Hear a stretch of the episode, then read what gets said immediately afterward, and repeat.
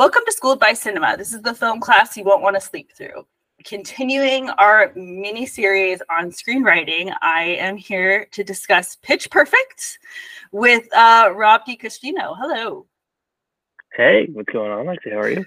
Good. Um, should I say TV's own or is that reserved just for? Patrick? I mean, if you want, I, I I leave that up to people. You know, that was decided for me. That's certainly not something uh, I would put forward for myself. But yes, uh-huh. I am occasionally.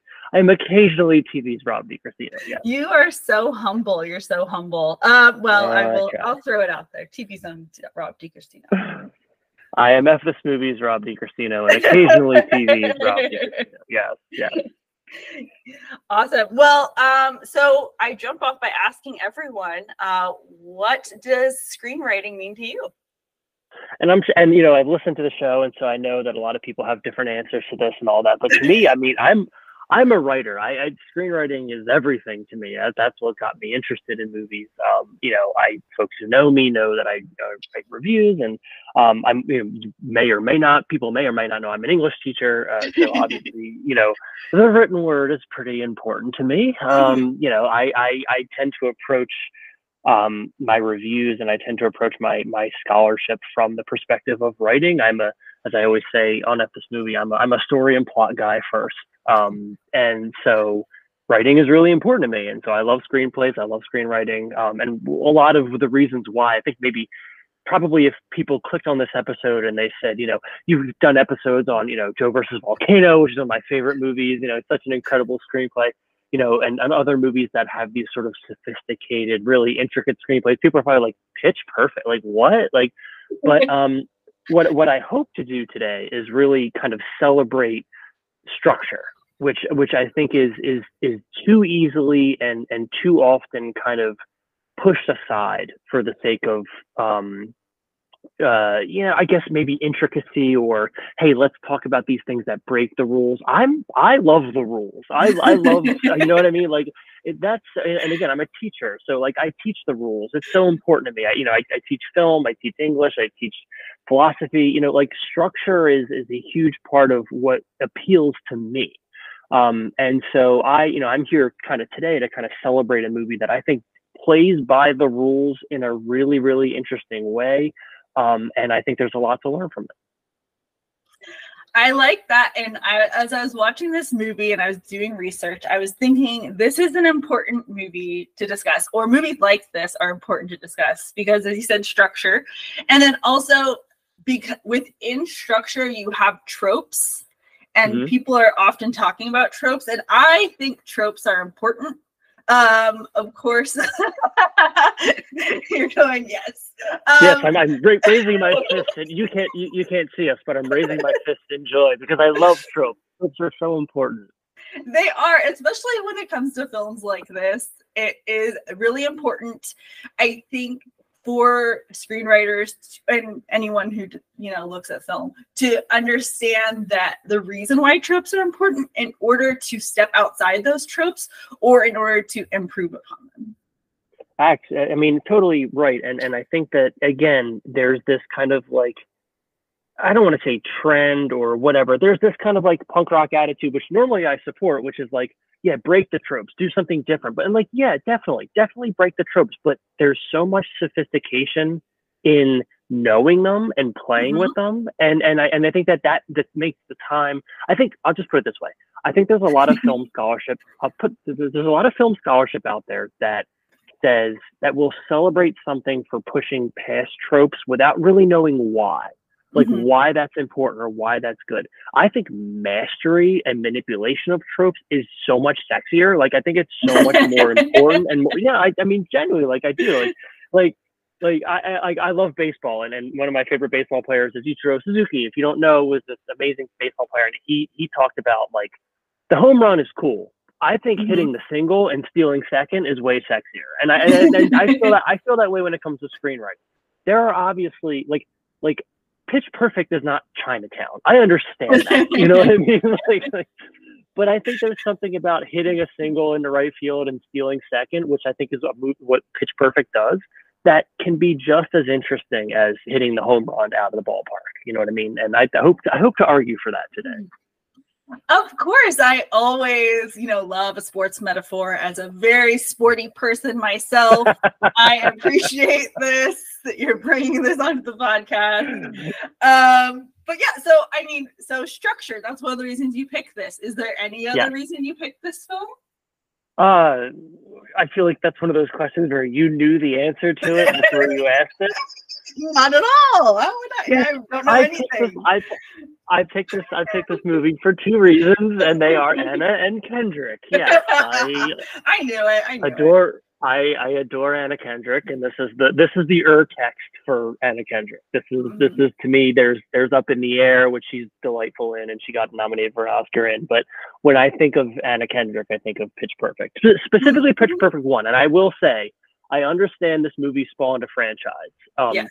I am. I don't care very much for two or three. I, I, I think that two or three are are are movies that fall victim to franchise fatigue. Um, and so I mm-hmm. will be specifically, I will be specifically arguing today for Pitch Perfect one, uh, the first movie. Um, that being said, this movie is written by Kay Cannon, um, yep. who rules. Um, yes. You know, who I am a huge fan of Thirty Rock. I'm a huge fan of New Girl. Um, mm-hmm. Blockers was great. With Blockers yep. was a movie that she she directed. Um, so huge fan of Kay Cannon. So I give her I give her just as much credit for this in terms of you know where you know obviously yeah. Kendrick gets a huge chunk of it, but, but we're talking we're talking about screenwriting here, and and the movie is based on kind of a, a nonfiction book by Mickey Rapkin, which is like you know a sort of yep. a it's kind of like Mean Girls, where it was like it was, it was yeah. from a book but it's adapted in the sense that like it was a nonfiction book about a real yeah it was like a journalistic you know, a book. It was called it, pitch perfect the quest for collegiate acapella glory.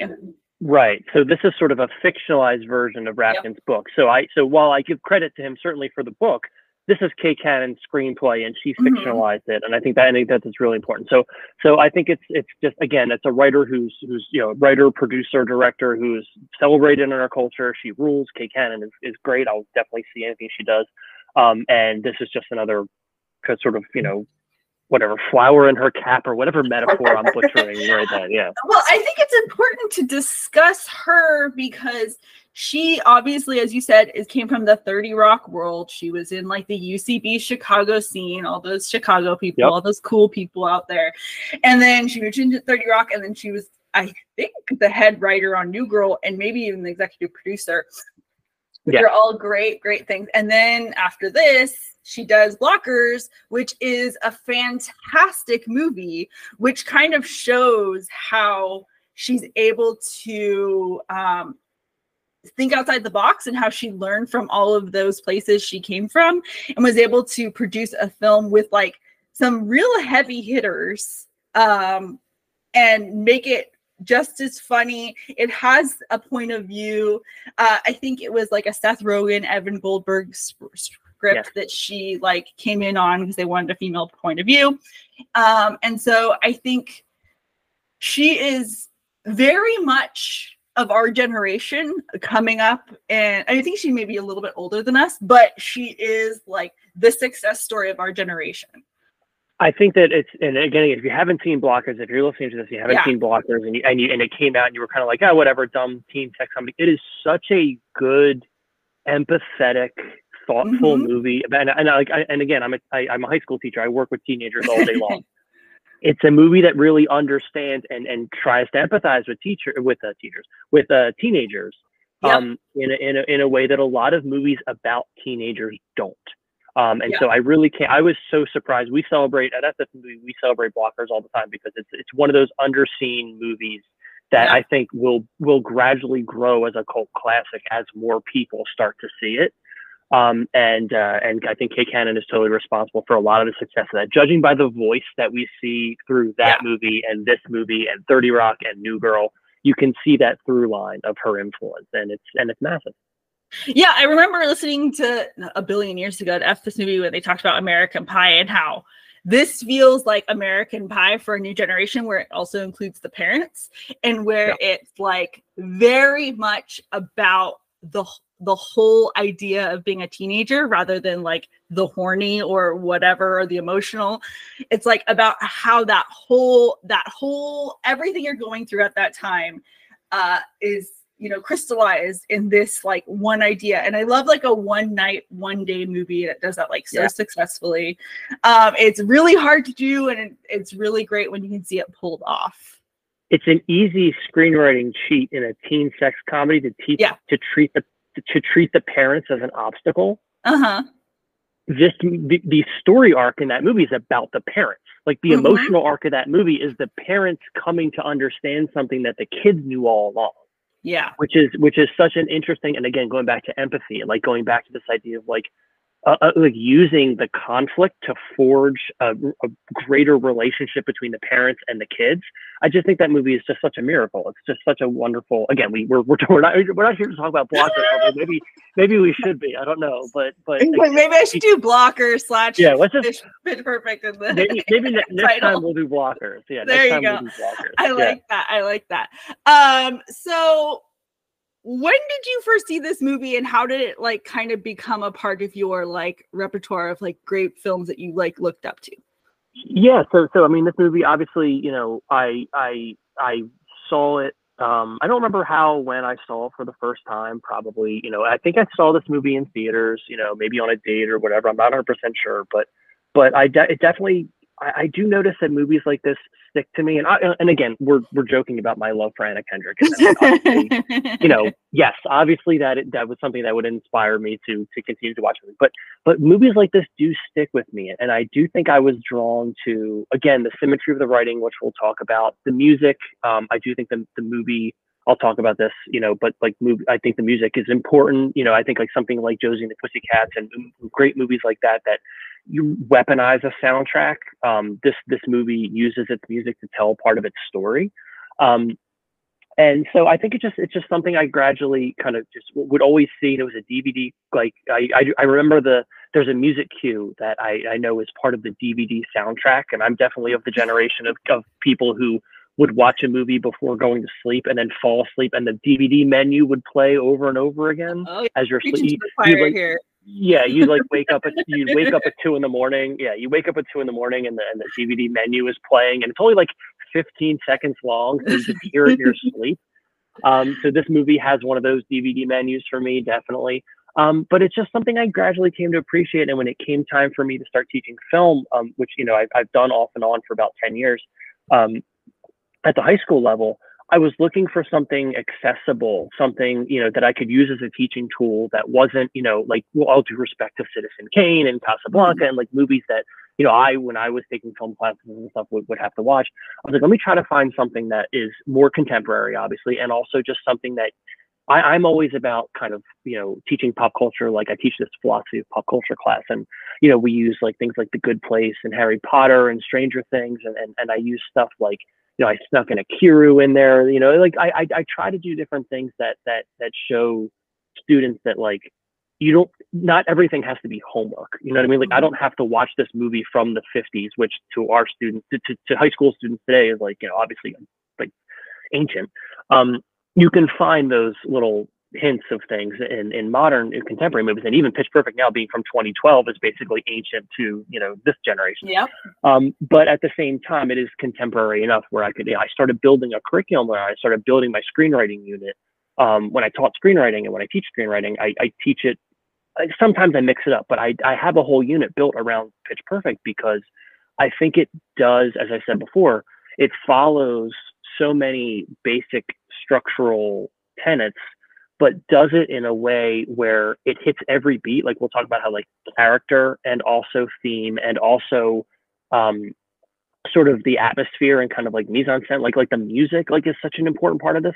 It just does everything so well that I think we take it for granted. I know, and I've tried to sell people on this movie. I understand there's people who don't understand why I like this. I guarantee you right now, somebody's listening to this is like, why is he talking about this Anna Kendrick movie about acapella?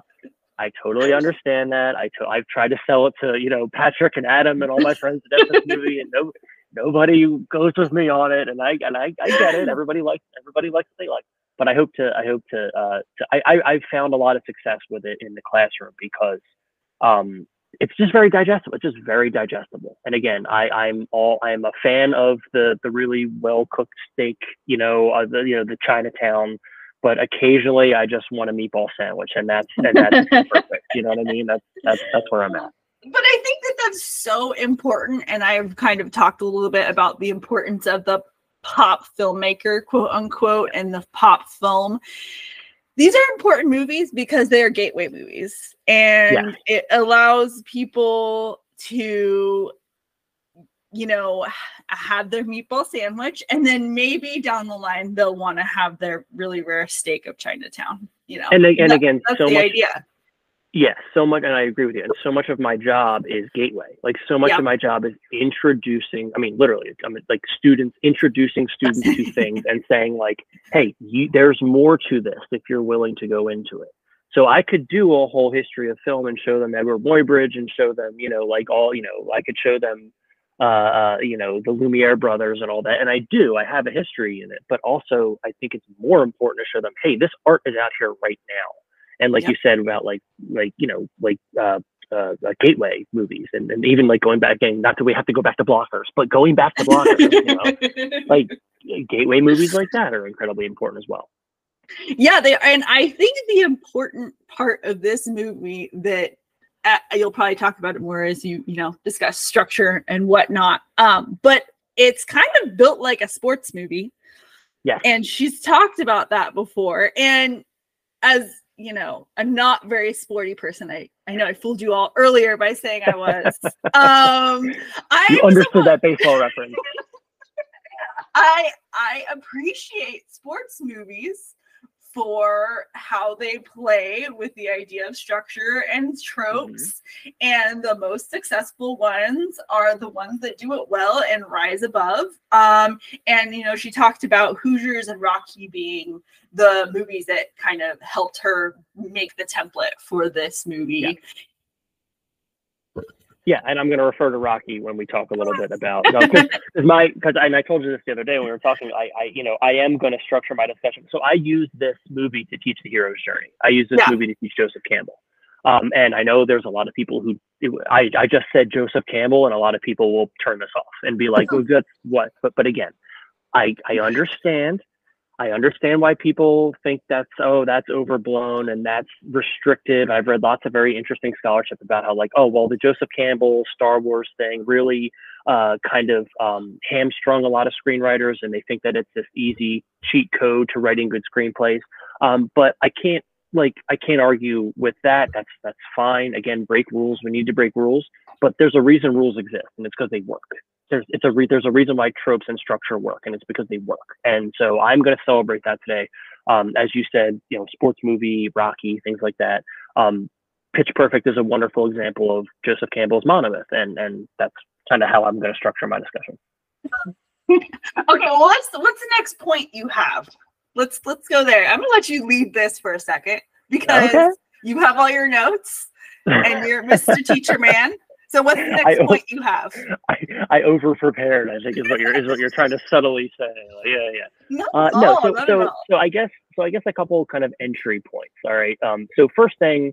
Um, again, I do want to just real quick, you know, we've been, we talked about Kay Cannon. I do want to mention Jason Moore is the director of this film, yes. and it's a perfectly serviceably serviceably directed film. There's nothing wrong with that. It's not particularly yeah. inspiringly directed or anything like that, but it is what it is. We mention him. He's the director. He, he's um, done a ton of TV, and his TV work yeah. is like all solid.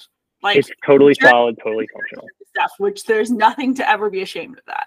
Yes, absolutely. So we want to just give them some credit there for a second. I also want to go in before we talk about this. Again, this movie is 12 years old, which you know, or almost 12 years old, which I know it seems mm-hmm. like an eternity for a lot of people. Um, I just before we start, you know, I do want to say like I understand that the fat Amy character is a problem. I, yeah. I, I understand I think that there's, that there's a the reason behind it is interesting to t- talk about. Yes, and that's what I hope that maybe people will look past. I understand that there's some gay panic stuff in this movie. There's yeah. some weirdly anti-Semitic stuff in this. Like you could, you there's a lot of things that you could in, certainly interpret, and and I have respect for folks who would do that and turn this off because like, hey, that's not okay to say in yeah. 2023, or that's okay.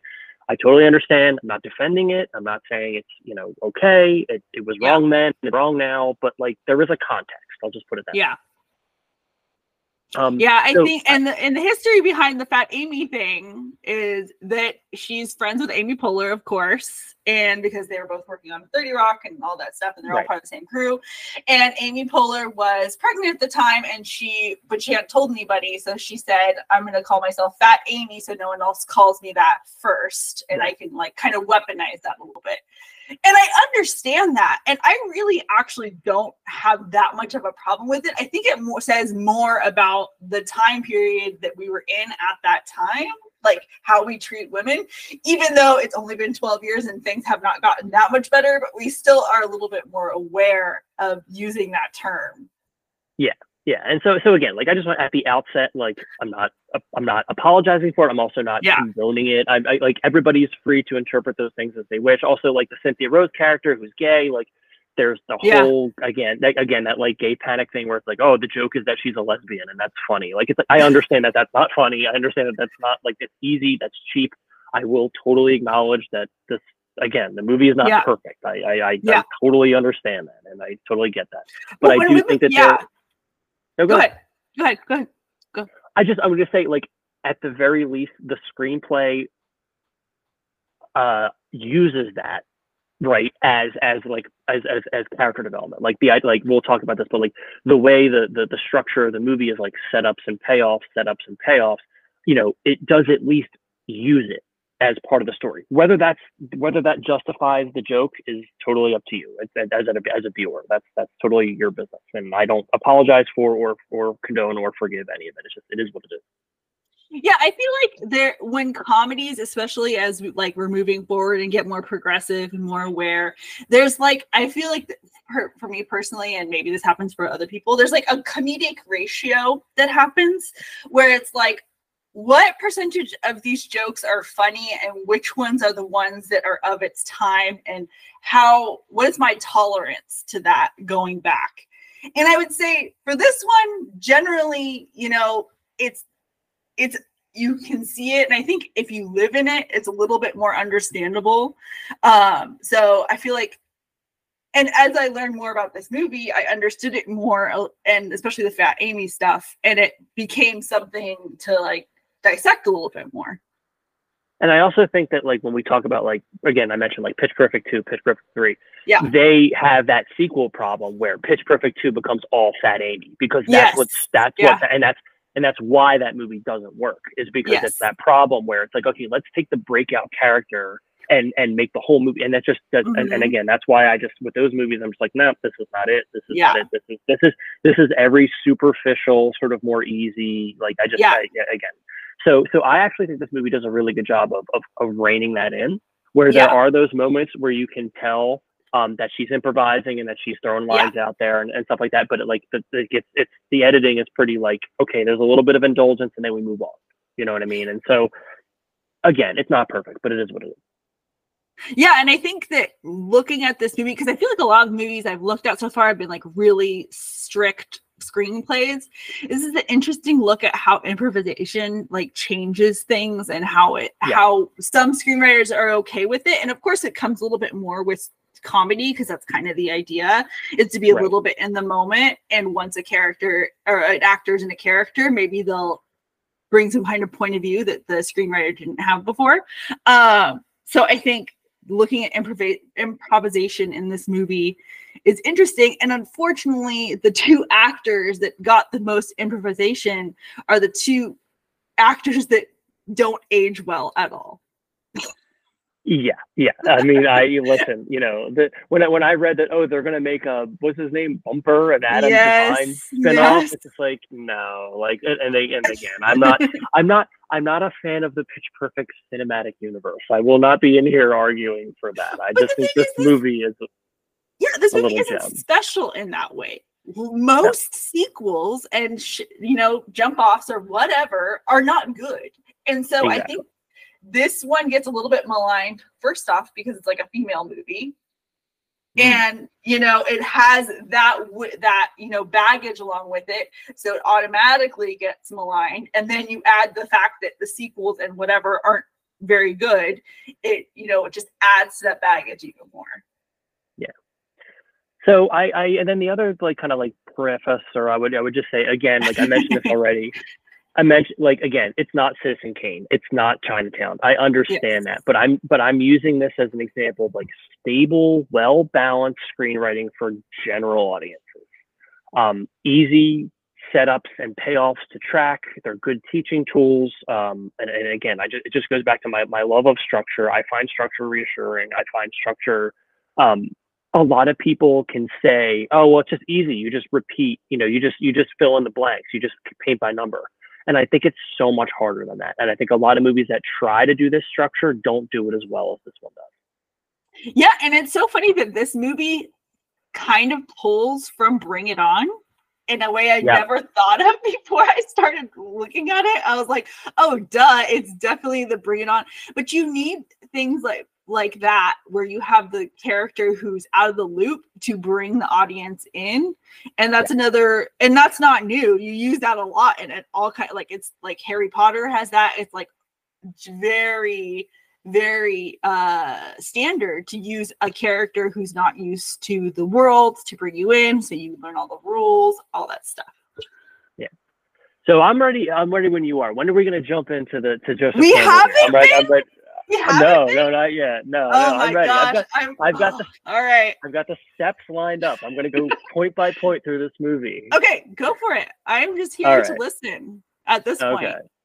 All right. So, all right. The beginning of Joseph Campbell's journey, right, is the ordinary world. Step yes. one. We, and, and, and, like your listeners right now are like, "Oh my God, is he really good?" yes, he is. Yes, he is. Yes just yes, he is. He's going to do this. Uh, so as you said, like when we when we, be, when we begin the film, right, we meet our hero, right? our yeah. hero, there's an ordinary world. Like I always when I teach, I'm always like, you know, it's like it's a fairy tale. Once upon a time, there was a princess. Every day, the princess woke up and did this normal thing until one day, the princess did this instead. You know, so so we meet Becca, right? We and and she is um she's arriving at college. She enters her her sort of ordinary world, right? Um, she's there at college, and then we meet up with the with Aubrey and Chloe, who are the Bellas. Right? We learn that the Bellas have this sort of chip on their shoulder because there was this competition where uh, I think it's Aubrey is the one who has the vomit the yes. the vomit spell, right? Um, so there we set up our plot right away, which is the Bellas are going to try to get back in the game, win this competition. Uh, uh, uh, Becca is uh, uh, obstinate. She doesn't really want to be at college. We set up her conflict with her dad. She enters college against her will. She wants to go to. I mean, this is Luke Skywalker, right? He just he wants to go to Tosche Station to pick up the power converters, right? He wants to go off and do the thing. Dad want you know Uncle Owen wants him to be a farmer, right? This is normal, ordinary world stuff. This is Campbell, like 100%, right? Hates her stepmom, blah blah blah. But then the other thing this movie does really well is it establishes like the tone and the world of like acapella like collegiate yes. acapella, where it's like sets up all the teams and it sets up the idea like the movie like doesn't take it serious. It, it, knows that all due respect to acapella yes. singers, like it knows it's kind of silly, but also like it will. It also finds the heart in it. It understands yeah. why people are drawn to it as well.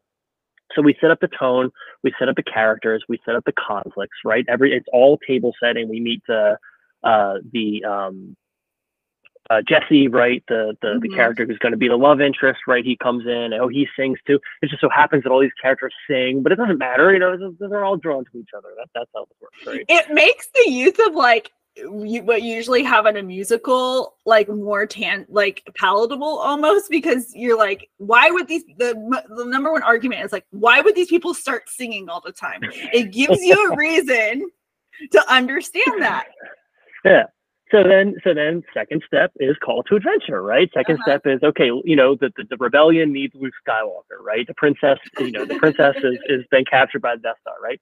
Um, and in this particular case it's becca wants to go to la to be a uh, to be a producer right? And her dad says okay look you you know you join one club do something. Go and i will help you you know mm-hmm. do that right? Then um you know so the call to adventure sort of the the idea that like oh we're going to um, uh, uh, go out and explore these clubs. So she goes that the little club fair thing, but then we have the refusal of the call, right? Again, and you're probably like, I, I'm such a like, a, a, it's, it's so I, I irritate myself talking about this stuff, but I just love this stuff. It's so not much. irritating at all, but I like I like hearing just, you break it down. Yeah, so so with the call to adventure is like, hey, you're like, hey, we have this thing we have to go out there. Like you can get your goal if you need if you do this thing, right? You know, when you look at you know oh, Apollo Creed is gonna, you know, he's gonna invest in this no-name fighter, right? And it could be Rocky, you know. So, so, so Becca um, is going out there. She's looking around, but then we have the refusal of the call, which is like, hey, I'm not, you know, I'm not going to do this, right? With Skywalker, it's like, you know, I, it's so, you know, the rebellion's such a far, you know, so far from here. I can't go save the princess, right? In this particular case, it's it's it's Becca talking to the girls at the fair, and they're like, yeah, come join our acapella group, and she's like, no, nah, that's dumb, right? Like, I'm not doing that. Jesse, the love interest, you know, he's trying to flirt with her and all that. She's like, yeah, get out of here. Like, I'm not, you know, I'm, I know what I'm about. I know what I'm going to do. She doesn't really want to get out there and do anything, right? So, so this idea of like the the sort of the refusal of the call, the refusal of the adventure, right? It mm-hmm. usually ends up taking um, a mentor character to come in, right? There's yes. always that mentor character, right? In Rocky, it's you know, it's a right? You, you know, the, the trainer who's going to come in and teach him how to do this. Obviously, it's Obi-Wan Kenobi and all these characters, right? Um, and in this particular case, it's a, a sort of awkward nude shower scene uh, uh, between so, Anna Kendrick and Anna Camp. Yeah.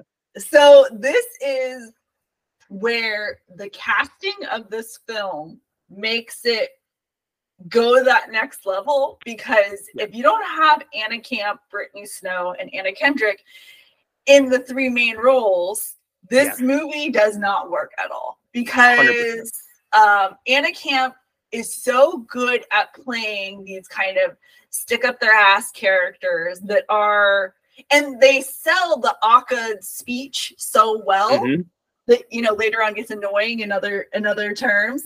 Um, but yeah. they sell that so well. And then also having anna kendrick your love is appreciated. Um, she makes this lead character accessible because if i think anyone else played her she would be so annoying because i'd be like you're getting a free education and you want to go fuck around in la instead? Are you kidding me right now? Like totally. i would kill to have that. Yeah so, so my, my favorite line to my favorite line delivery in the whole movie is when was when they're talking and and and Anna Kendrick has this again. I love Anna Kendrick. Um, she has this. She just has this moment where she just looks at look. She's like, "I am nude," and it's just the way she says it, I, I, had to write it down on my notes because it just gets me. but, but when you look at the story function of that scene, what that's the meeting with the mentor. She is yep. the mentor. Like she is, she is going to help her assimilate with the acapella world. Yeah. And I also want to say real quick, I know the aca thing is, but the movie is in on the joke. The movie yes. understands that it's dumb. It, it, there's there's some times where the movie doesn't understand that and it tries to like make a thing happen, like you know what I mean. And it's it's not this movie is not trying to make aca happen. The movie knows that aca is dumb, but the important part is it's important to the characters and selling yep. Becca on the aca thing is part of her character growth. Okay, so I just want to point that out. The movie knows. But, no, uh, and it even has a joke about Glee in the audition scene, right, which exactly. is really important. Right, with McLovin. yeah, yeah, which is so weird that he's in this movie for like everything around the time. yes, he, he, showed up in movies all the time. This time, yeah. So, anyway, so so again, we meet the mentor, right? So then mm-hmm. it's oh, then it comes time we enter into the foreign world, right? We've crossed the first threshold. Is this Frodo going out on his journey, right? Luke getting on board the Millennium Falcon and going off into into fight the Empire, right? And that's the audition scene with the with the with the cup scene, right? Becca makes the team. Becca makes makes the you know, makes the team, and that's you know test set, setting out some of the conflicts as well. She's going to have that conflict with the uh, Aubrey. It's Aubrey, right? Aubrey Posen, yeah. Yep. Mm-hmm. Aubrey character. She's going to have that conflict, but she impresses. She does the cup thing, which of course, you know, I may or may have not have watched that scene on repeat several dozen times in my life. You know?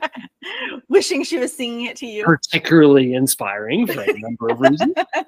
Um, but she is um but that but that but again we're talking about the screenplay here like the point is is like she's voluntarily entering into the world she's got the incentive to do so from her dad and also like she finds it kind of intriguing this is something with music at least it's not mm-hmm. producing but it's something that she could probably and like and the Kendrick character knows like I am a little withdrawn, right? Obviously, this is going to lead into her conflict with Jesse later, where it's like, how come you push away anybody who can get to know you? She's got the divorce kid thing, which you know a lot of us can relate to. So it's like, uh, you know, I'm gonna gonna kind of bottle my bottle up my emotions and all that, and and that comes into play later. But that sets us off onto the actual journey itself, right? So we cross that first threshold. She makes the team, right? Um, and then again, following Campbell, right, that gets us into the next step, which is tests allies and enemies. This is basically where the hero goes out into the world and starts learning the ropes, starts learning. Um, this is where montages typically happen in a movie like Mhm. this, a sports movie. This is where we train, right? Rocky is training. Uh, he's he's he's going out on dates with Adrian. He's trying to you know get her to like him. Um, he's he's got Paulie. He's building his friendship. This is where like Luke is learning about the rebellion and all the stuff on the Death Star. Like there's all this great kind of you know foundational stuff. This is that middle part of the movie that tends to move the fastest, but where we establish all of the like so many of the conflicts, right? So um, the Bellas start to figure out like their dynamic, right? Cynthia Rose and Fat Amy, they start to kind of like show off their strengths and all that. We establish that Aubrey's like controlling, um, that the songs are old fashioned. Um, she starts to see Jesse, right? She, you, you know, you have juice pouches in Rocky, you know, like that whole thing. Um, real quick, the thing about Becca not liking movies, I know that's dumb. I know that that's not a thing that human beings would say, but it's, I I think it's I've absolutely heard that before. it, you really have.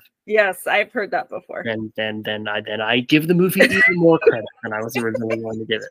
Um, I have definitely people who are like super into music and do not care about movies. Yeah, I get that, I understand that, but like, but again, this establishes all like I love any movie that has a big board. I like when Aubrey has the big whiteboard with all the things we're gonna do, and then we go into the montage. Like this is the montage part of the movie, right? Where basically Uh-huh. we just we set up all the problems, we set up all the character dynamic. Again, this is going step by step by step with. Basically, this movie is as good as Star Wars, is what I'm saying right now. That's, I mean, the exact same movie. It's the exact same thing. I believe it. Um, and then um, and then we start to get closer to our goal, right? We have to establish something that's going to okay. Let's test some of the things that um, we're starting to put into practice, right? And that's that first um, Bella's performance where they go and sing for like the frat boys, and it like doesn't go well, right? So we start to see that like they don't have a good dynamic with each other. And again, if I'm just going across a whiteboard in like a writer's room, or if I'm at home with a screenplay, like I'm breaking my acts down into into pieces, right? Into into sort of levels and I've got my post-it notes up on the board, or I'm writing in my whiteboard. I'm just like, okay, establish a problem, establish a conflict, establish this. And so I'm just going step by step through this.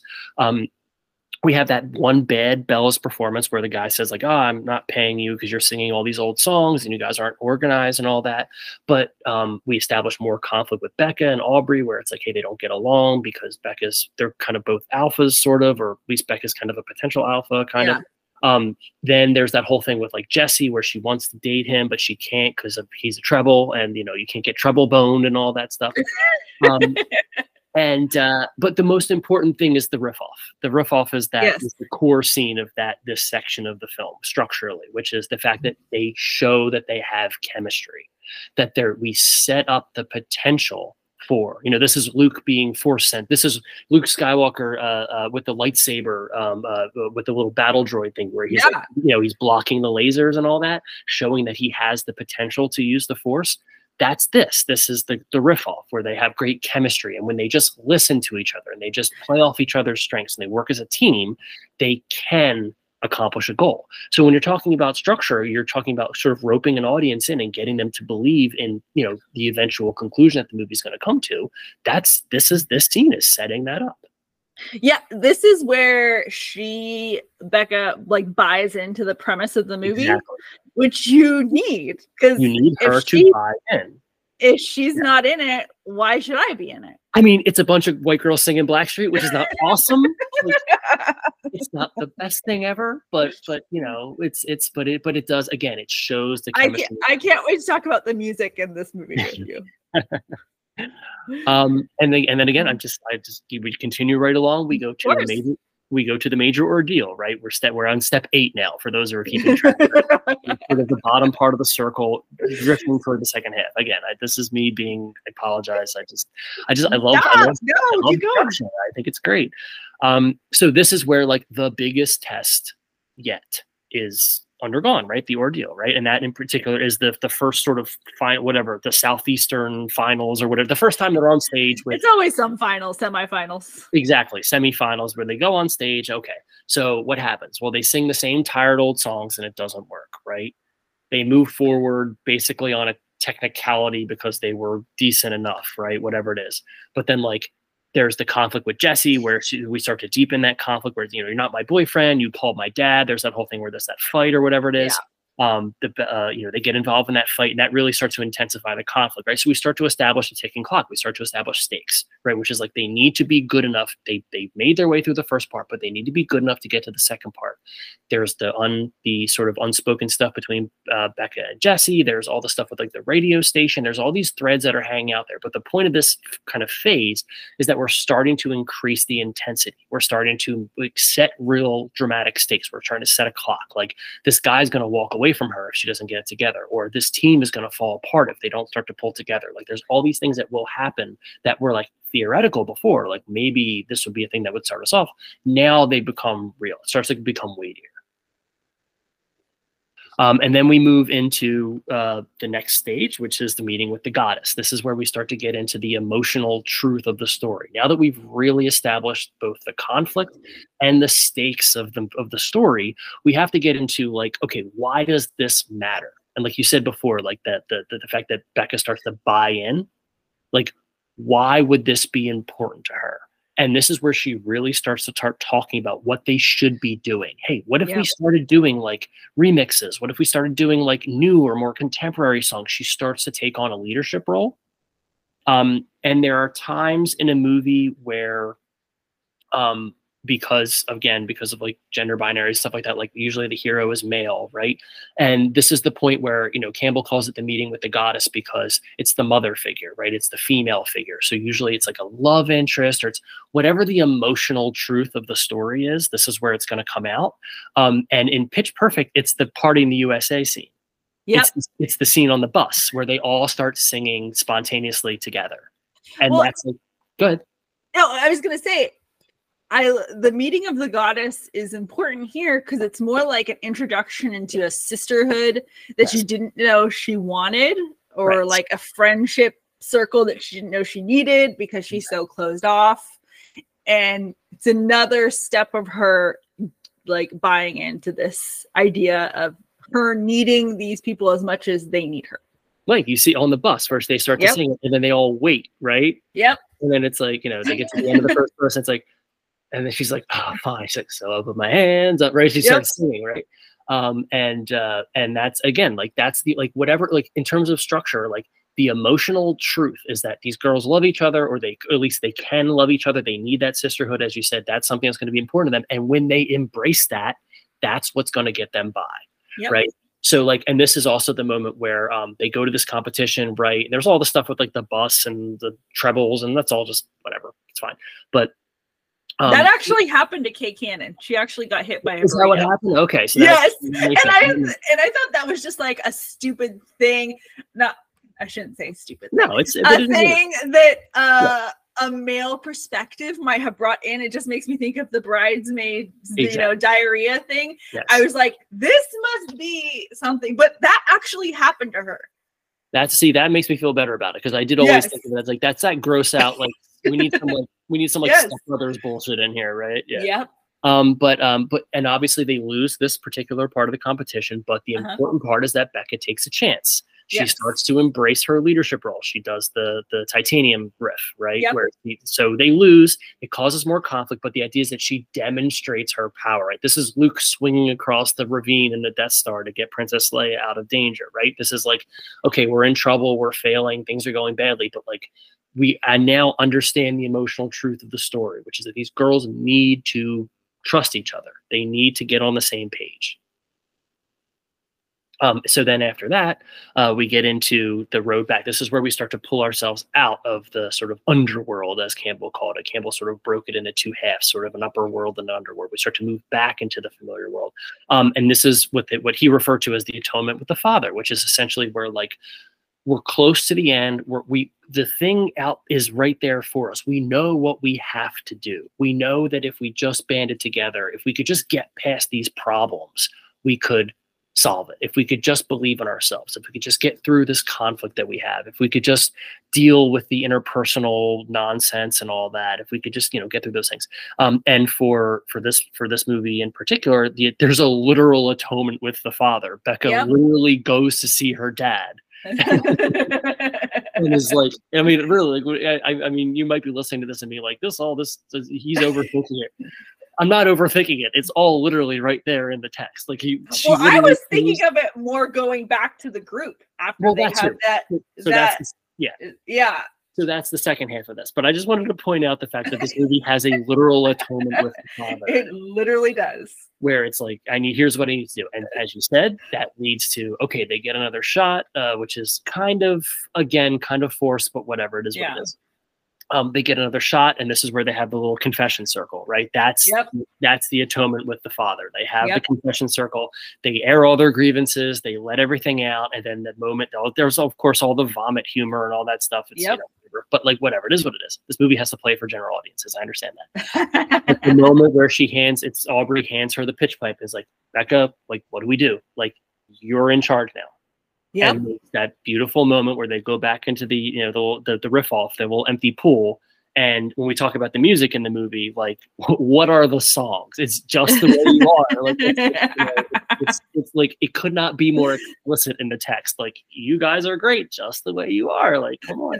Um, and uh, then we start to see like you know chloe there's that whole thing with like chloe has nodes right and one of the things that they set up in the beginning of the movie is that all female groups don't typically succeed because they can't hit the low notes yeah. Oh, it just so happens she can hit the low notes now and yeah. lily the, the girl the qu- really quiet girl like she starts what you know she's real quiet what's her arc well she learns to beatbox you know like it's like yeah it's, it's really simple stuff that I understand why like a cineast would be like, this is this is just sort of prosaic and silly, but like that's the that stuff reverberates. That stuff again, if we're talking about entry level storytelling, yeah, it's valuable. Like every character has an arc that pays off, even if it's just one step, two step, it still works. Um, so they sing just the way you are. They have that moment where they're all just like this is this is this is finally the dynamic that we need. This is finally the thing that we've been looking for right? Which is when you all get together and do this all right? And then we get to the finals right? We get to the to, you know what what campbell would say sort of taking taking of the reward or the resurrection or whatever it is. Sometimes it's referred to as apotheosis where it's like the hero transforms into the new the, the whatever thing he's going to be. Like luke uses the force right? Or rocky you know wins the fight. It's all it's the moment where the characters overcome the, the the thing that they needed to to accomplish. And that of course is them putting together this song this mashup which embraces all of their strengths right? Yes. It, it incorporates all of their character arcs their character theme even if it's just as simple as like hey this one girl has a lot of sex or like it's Fat Amy doing a funny, you know, thing. Like I understand that, but then obviously we play in the Breakfast Club, right? We play in, you know, Don't You Forget About Me, which is, I mean, listen, I was watching this movie on the couch the other night. I'm putting my arm up there with Jeff. you know, I think another reason you love this movie is because you're such a like a romantic. I well, you know, I have You're self-admittedly a romantic. I've, I've, I've, I've, I've walked across a football field with my arm. times, certainly, yes. and, and romance doesn't necessarily have to be like a man and a woman. Like well, no, movies can be romantic. Yeah in their idealization of certain things. Or sometimes just, we're just singing a cappella to each other. That's exactly as well, you know. But yes. yeah, but, but but again, the idea like, and again, this is the kind of shit that crushes me. Like when it's like, oh, like oh, he wanted to watch the Breakfast Club. Like this, is how sad I am because I'm the dude like with the with the Breakfast Club DVD and. You're like, hey, let's let's watch a movie, right? um, and so and so when she brings the movie back in at the end, and she starts, you know, and she's like, it's it, it's a wonderful way. It's it's like when we talk about like screenwriting is like conservation of detail and it's like it's like oh we're gonna solve we're gonna kill two birds with one stone. We're gonna yep. have them win the win the competition and we're gonna resolve the love uh the the, uh, the love conflict here which is you know will you know when will you, you know, when i walk on by will you call my name? Like literally puts the arm up she puts the arm up it's you know what i mean? Like like spick and span let's get out of here let's move on to the end of the film right so again, they they sing that that great mashup that incorporates all their strengths. They're loose, they're fun, they're having fun. It's great. Everything works out. Everybody's strengths are played to. The character arcs are all resolved and all that. Um, and then the last stage for Campbell was always the return to the normal world. We return to the normal world with the yep. Uh, with the with the sword, with the elixir, with whatever thing it was that you know you had. And in this particular case, that's the last scene where it's the next year and all the acapella groups are together and it's the new trials and it's hey the team that won last year gets to pick the song and it's just a couple minutes but you know it pans over to the bellas. Becca's in charge. She says all right you know listen all right nerds like here we go and then yep. cut and that's it. And it, yeah exactly. I like i like how you broke it down for us. Uh, i appreciated it I, I, you know, I was going to tell your students they don't have to go to your class anymore. They can exactly. If you, if you, ever wondered what it was like to have teacher, that's essentially what it is. Yeah, yeah, yeah. Um, if, so you fell asleep, if you fell asleep halfway through this, I don't, I don't, I don't, I don't, I don't hold it against you. No, I like that, and I think an important part of this movie that a lot of these movies play into as we go back to like sports movies and the idea of the announcers giving us the interstitials throughout it's like a, another trope but it's well used because they have the correct people in those roles and Elizabeth Banks and John Michael Higgins. It's so yes. important because it gives you more background. Yeah. I mean, you, it's a Greek. It's a Greek chorus. It's literally yes, a Greek chorus. You exactly. I mean? how can you get more? You know, what's what's what's Banks's line about? Of course, Elizabeth Banks will go on a direct yes. one. I think. Yes. Right? You know, nothing nothing makes a girl feel more like a woman than a boy, a man who sings like a boy. I wrote that down. That is such a great line, and that was probably something that was improvised because they did a lot of improvisation. That was an Elizabeth Banks line for sure. Yes, it feels like her humor. She is such a delight. I love Elizabeth Banks so much. Another person who just like, you know, I, I don't want only the best things for, and that's why I'm just like, I really want her to direct a good movie. so I'm a fan of Charlie's Angels. I am too. Well, I yeah, I, I actually don't mind it.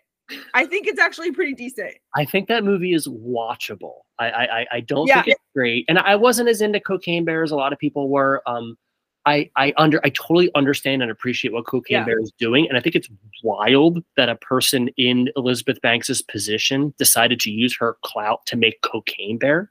Like I, I love it. That's a great like choice. So whether that movie was entirely successful for me or not, I think that movie's incredibly successful at it wants to do.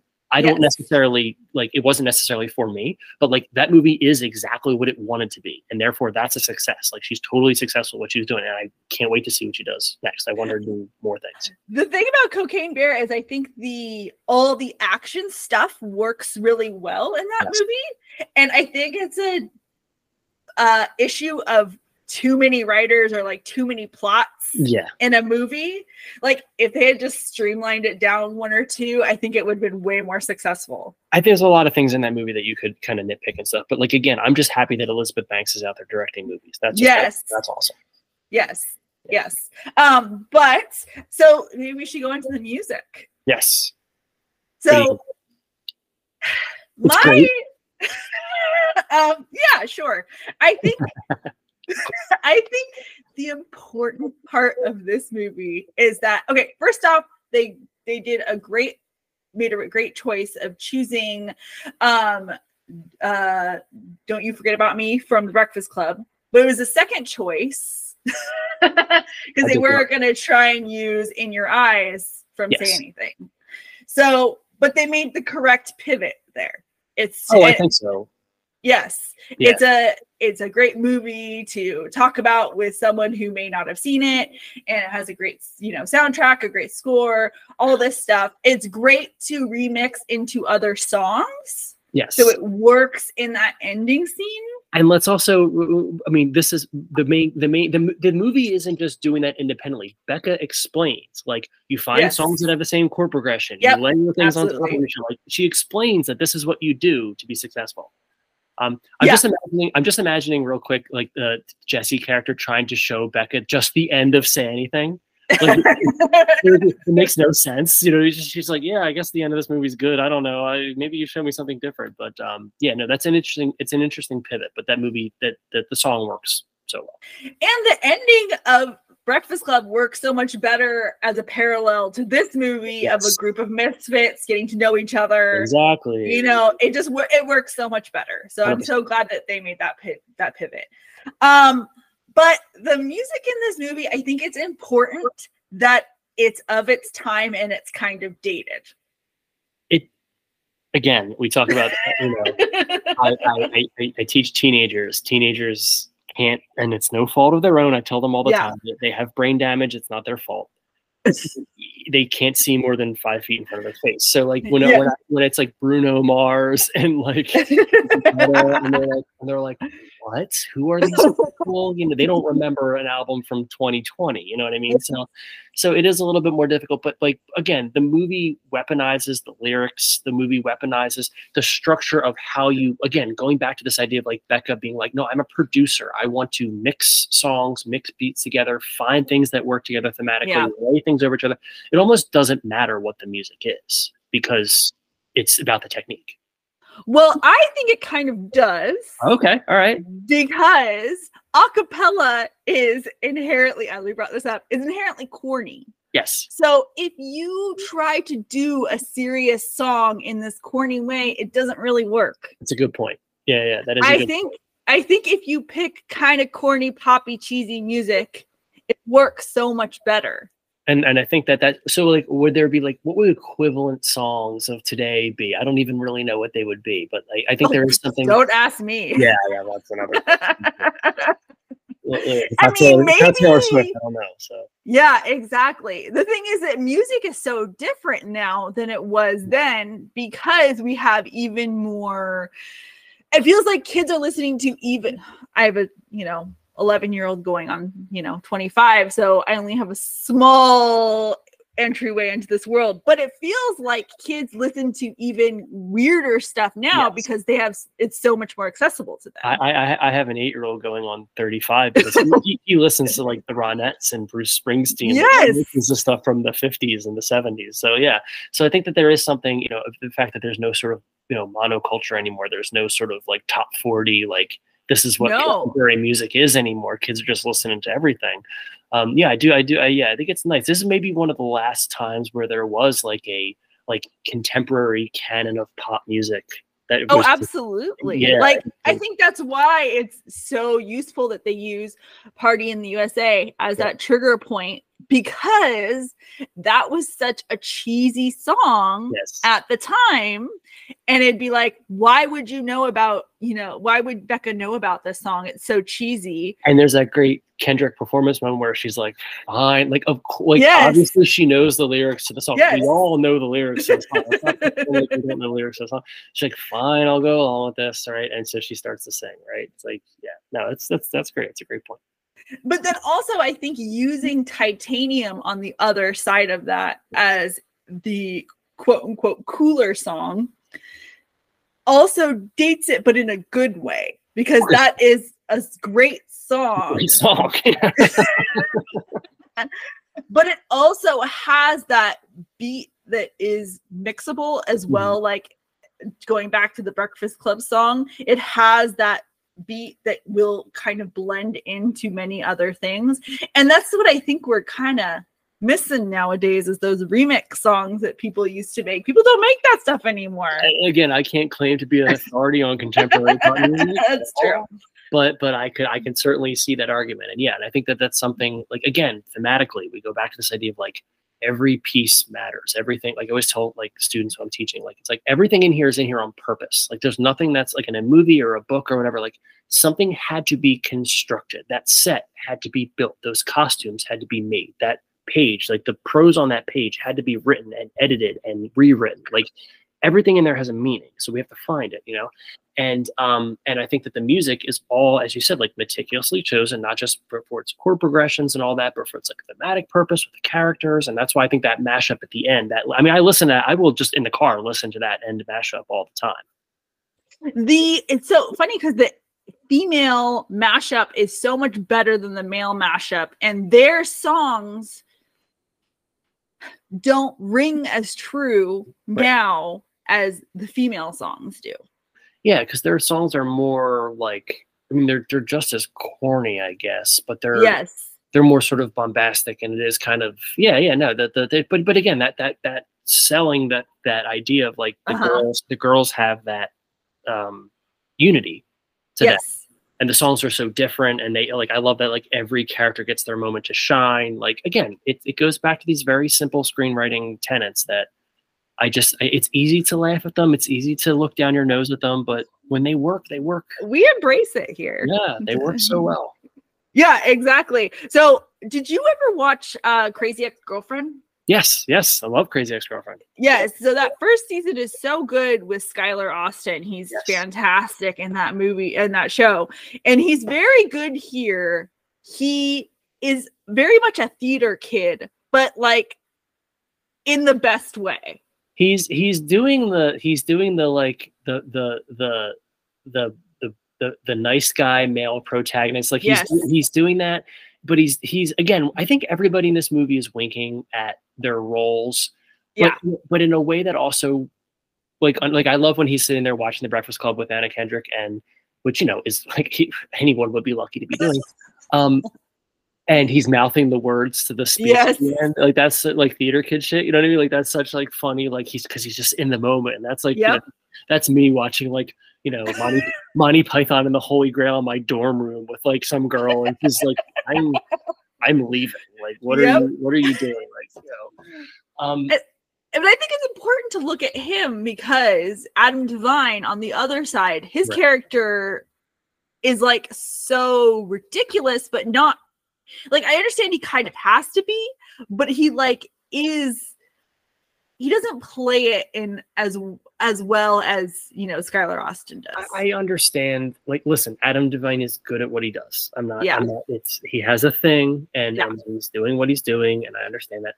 Um, but I think that, but I do think that there's that element of like his character's there to show the sort of more superficial, like yes. when you're doing this just for the the fame or whatever, and then whereas the Skylar Astin character is more like sort of invested, and he's a good leader and all that, and um, you know, the Benji stuff, his roommate who loves magic, you know, and all that. And Yeah. I, Who's Ben Platt? right which is like so much fun and and just again again going back to like I- you know he sings i've got the magic in me at the end and they're doing Yes. the whole thing and i just there's little moments are just again they're just little two step setup payoff like oh he likes magic he sings a song about Yes. having the magic in him he wants to be a singer like and i just imagine everything out on this whiteboard and these post like, let's just set this up pay this off, set this up pay this off, set this up. But that's so important because I It feel like there's always movies where it's like they set something up and there's no payoff at Yes. all. I think about like, it, but the thing is, they're little things. Like we're stuck right now. Sorry, um, you guys. Sorry, you've heard this so many times about me going off about Marvel. Like, i don't disagree but they do this in such a a backwards way that never pays off. And it's also but the thing is they're also being handicapped by the pa- fact that they have so many movies and so many characters to pay off. But this it's work it shows how it can work on a smaller level Also, Marvel has that problem now where like every character has to be Han Solo. Like every character Yes. has to be Robert Downey Jr. Where it's like Yeah. they're, too they're too cool for this. Where it's like it's okay if it's just him. Mhm. It's not okay if it's every character. But yeah yeah, they're they're, they're having a hard time over there. I don't know if I don't know if they come back to that, but that's a whole other discussion. I've read I've listened. My last like year of superhero movie reviews have been basically like I think superheroes are done. I think we're done with it. Like I think that we are definitely there. I mean, it seems like the only good one this year was Guardians 3. I tried to watch it and I couldn't get past the first 20 minutes because it made me cry so much. I was like, I can't do this. I don't I don't do animal stuff very well. I don't like it. Um, but it seems like everyone liked that one. The positive thing. I think that, I think that movie's okay. I think I, I, was, I was not as high on it as many others were, but I understand why. Right like it. now we'll take okay, you know? Yeah. When I, when I saw Blue Beetle, I was like, Blue Beetle is like a superhero movie out of 2006. Like this is Yep. we, we just we looped all the way back around again. Like we just you hundred know, percent. Yeah, which uh, to me is, kind of a sign that it's. eh, I think it's I think it's over. But Pitch Perfect will live forever. So that's that's. I know. Forever, we will have a time capsule, and this will go in there along with Casablanca and Chinatown. I mean, basically the same movies. Do you have a specific scene that you break down or talk about, or do you just do the whole thing? I, what you mean, like in class? I mean, we Yes. watch, you know, we watch the movie, and, and I will, Uh-huh. uh, you know, we I, we have to do it in pieces, obviously, because it's, Yes. a, it's a high school schedule. So it's it's obviously if it was a college class or whatever, I would show the whole film. Um, but we do we tend to I do like I you know when I do my handouts and I do my sort of analysis questions and stuff like that. Like I do like I teach the hero's journey first, so I'll give them a map and we'll kind of walk through the structure and I'll and I will give them just certain questions to think about. So typically like we'll watch a chunk of it and we'll discuss it. So I I, I do target like you know the shower scene obviously i target the, the the riff off scene i target the end scene we talk about all the characters and we sort of i mean i will kind of on the board again like kind of say like okay what was what was you know cynthia rose's you know quality. Okay it's it's paid off here. What was what was the problem that becca was having? Okay let's let's find where it gets paid off here where it gets developed here. So i kind of hit the whole thing. Um Yeah. Usually i mean i will i will i'll take like a full week you know with like Uh-huh. just like for some people like hey a full week with pitch perfect sounds great for other people a full week with pitch perfect sounds like a nightmare but Yeah. I, I i do tend to i do tend to take my time with it so yeah no i target the whole thing and i kind of just i really try to break it down because i think it's so important that especially again if you're a teenager if you're if you're entry level if it's like it's important to see that all those pieces matter. All those pe like Yeah. everything in there matters, and there is so much you can do with a text that might seem disposable, um, and uh, that its roots are as you know far back in storytelling as as anything else. Do you have you ever had a student like really connect with you like discussing this movie? I mean, I've definitely had students who who have said to me like, "I've never saw this." Um, I, I, I typically what I have when I when I teach film, the number one feedback I get is, um, "You ruined movies for me." which, which I always took as a compliment uh, because essentially what that meant was like I I watch movies to turn my brain off, and you're Yeah. making me think about them. Um, and so, and I'm not saying that in like a grandiose way, but just in a way that's like I because because I'm I'm trapped in that brain. Like that's the brain I'm trapped. Yeah. In. Or, like I know like sometimes like I will sometimes see some people you know talk about like if I write a review and people say like ah you know that's here's why he's wrong and here's blah blah blah and, and it's like you're thinking too deeply about this or you're getting to this or that and I'm always like I'm I'm trapped here. I'm just trying to bring you in with me. So Yeah. um, I will say, you know, I will say sometimes it is very gratifying. Um, I love so I, one of the other movies I do is is Jurassic Park. Um, Uh-huh. we'll- and we'll talk about Jurassic Park for for more more so for like movie making and like I do like a whole symbolism thing and like Uh-huh. we, we talk a little bit about like story arcs and things like that. And I teach Jurassic Park and we do I, I, I fold that into like special effects. I get a lot of stuff from that, which is really fun. I did show I once showed a class Goodfellas. Um, oh. And uh, I did have a student who was raised on a you know diet of Marvel movies the way they all are, Uh-huh. and uh, and said to me, literally said to me, like I didn't know movies were allowed to do this, Oh wow. which to me is like that's like the most gratifying. Like if I can introduce a student to Scorsese and they and their, and their reaction is like. Again, I was raised on Iron Man and Captain America, and I Yeah. see Goodfellas for the first time, and I go, "Oh, I didn't know movies were allowed to do this. Like, I didn't know Mhm. this is like what a movie could be. This counts too. Like, you can do this." that's like the most gratifying thing. So I, I get I get a lot of you know. I also I also showed a class Scott Pilgrim once, and a girl came up to me and said, "That was dumb. Why did you show that to us?" And I was like, "I'm sorry for your life. I don't know. I don't know who broke you, but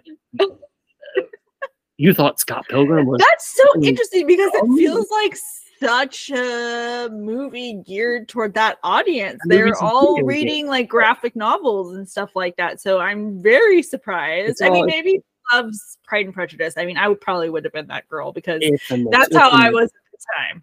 Yeah, yeah. Well, then I'm sure somebody else would have complained if I showed them Pride and Prejudice. So, you know, my, favorite, my favorite thing, and this is something I, I experience all the time as, as an English teacher, is, is when, when I talk about like people ask me about like my curriculum like books I teach, and they'll be like, "Yeah, I hated that book when I was in school." Then I read it later and I realized it was really good. I'm like, "Yeah, welcome to my life." When people people are forced to read a book or watch something, and they they're like, "Oh, well, it's school, so it's homework, so I don't want to do that," and then then they go back and read it later, and like, "Oh, no, that's actually really great." So you know, maybe somebody watched Pitch Perfect in my class and didn't like it. And then they went back and watched it later and realized it was good. I don't know. We'll see.